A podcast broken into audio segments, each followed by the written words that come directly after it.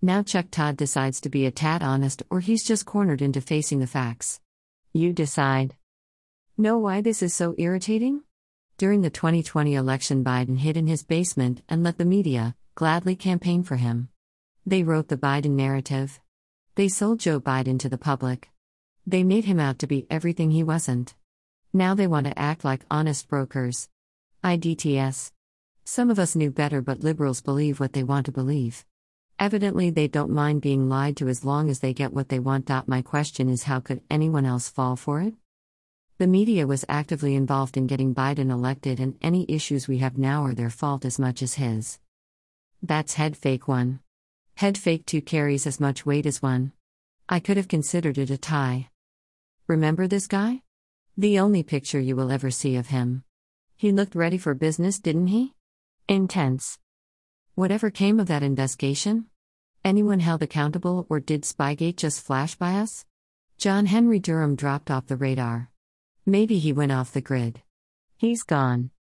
Reminds me of the man Jeff Sessions appointed, John Huber, who was supposedly working on the Spygate case himself. Look, squirrel. Joe Biden is going to get us into the most dangerous head fake of all. He's planning to send 3K or more of our troops and possibly a naval vessel to protect Ukraine. Is he nuts? What are 3K troops going to do? Didn't he just oversee the Afghanistan disaster not too long ago? He's sinking in the polls. He appears weak and confused, like he doesn't know what he's doing, so he's going to be play tough guy to boost his poll numbers and look like he's with the program? What could 3K troops do anyway? Why are we risking a Navy vessel? Why are we risking anyone to save his butt? I'm sorry, but this is one move of Joe's that too crazy. We have to object to it and put pressure on him to stop. It makes no sense. Joe gave Putin the green light BTY saying he'd be okay with a little incursion into Ukraine. You have to wonder why he did that. Now ask Joe about protecting our own borders and he'll tell you what a terrific job he is doing. Head fake 4 is that Joe won the election and did so with more votes than Obama or Trump. The media will tell you that Joe was legitimately elected and Trump just won't give it up. Yet, when you look squarely at the 2020 election, it's obvious it was rigged and didn't pass the smell test. Twitter banned Trump for even questioning the results. We all question the results except for the 81 million that supposedly voted for Joe and the media who worked at getting him elected. The media has already buried the Russia hoax they pulled. The media has buried the Antifa slash BLM insurrection of 2020. The media has been pushing the Jan 6 head fake that the FBI set up and planned. At the Capitol building. You know the FBI is corrupt when they send the SWAT team to Roger Stone's house and bring CNN to do live coverage. You know the FBI is corrupt when they get away with Spygate. You know the FBI is corrupt when they won't talk about Ray Epps at the Capitol break in. It begs the question are the Dems corrupt enough to rig an election and install an illegitimate president? The Russia hoax, the Mueller investigation, the two impeachment hoaxes are telling. Know how I know they rigged the election of 2020 and committed widespread fraud? For one, yes, they are that corrupt, but they are trying their best to pass a law making it all permanent.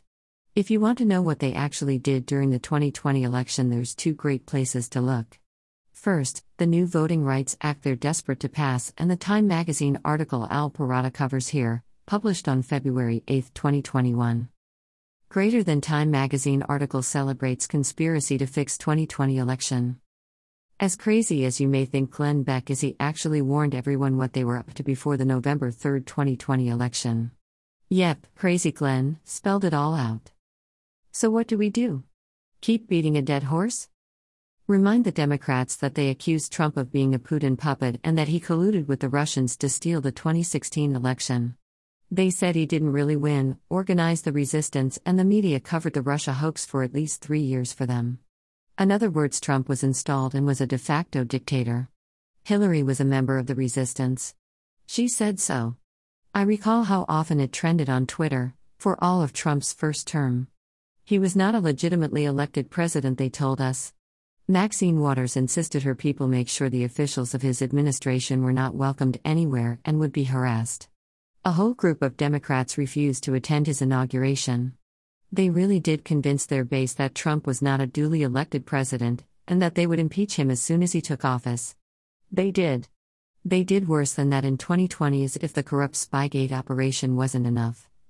The whole purpose of the organized resistance, impeachments, harassment, Mueller probe, and various investigations was to remove Trump from office.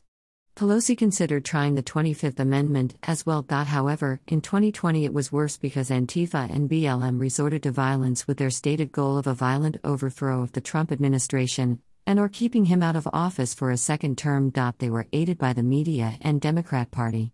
Trump offered to send in assistance to curb the violence in the cities and protect federal property and the police under siege, but the Democrat governors and mayors refused. He considered using the Insurrection Act but was met with resistance from Speaker Pelosi and Esper at the DoD. In the end, he decided against it. The truth is, there was a plot from 2016 on to have Trump removed from office. Once that didn't happen, obviously, they decided that the next route would be to ensure he didn't win the 2020 election. The violence in the streets continued, including an attack on St. John's Historic Church across from the White House and the White House itself. The Secret Service elected to move Trump and his family over safety concerns. There were a number of Secret Service agents injured, some seriously. This is as close to an overthrow of a duly elected president than I have ever seen in my lifetime. The staff of Kamala Harris was paying the bail of the insurrectionists. The media started a new narrative that Trump might refuse to leave the White House after the November 3 election. Trump maintained his questioning of the election's results and was banned from social media. He was hoping Pence would not certify the election and throw it to the Supreme Court. That didn't happen. Trump left office and Joe was inaugurated. Do we want Joe out of office? Sure do. How do we do that? We vote in MAGA candidates in the 2022 midterms and we turn out the vote for Trump in 2024. We support free and fair elections and restore the voter integrity we should have had in 2020. Nobody is advocating for the violent or even nonviolent overthrow of Biden from office. People are too busy with their own lives trying to cope with inflation, high gas prices, COVID restrictions, etc. Basically, all the disasters Biden has inflicted on us. Hurrah for the people who voted for this crap. We didn't and still have to put up with it.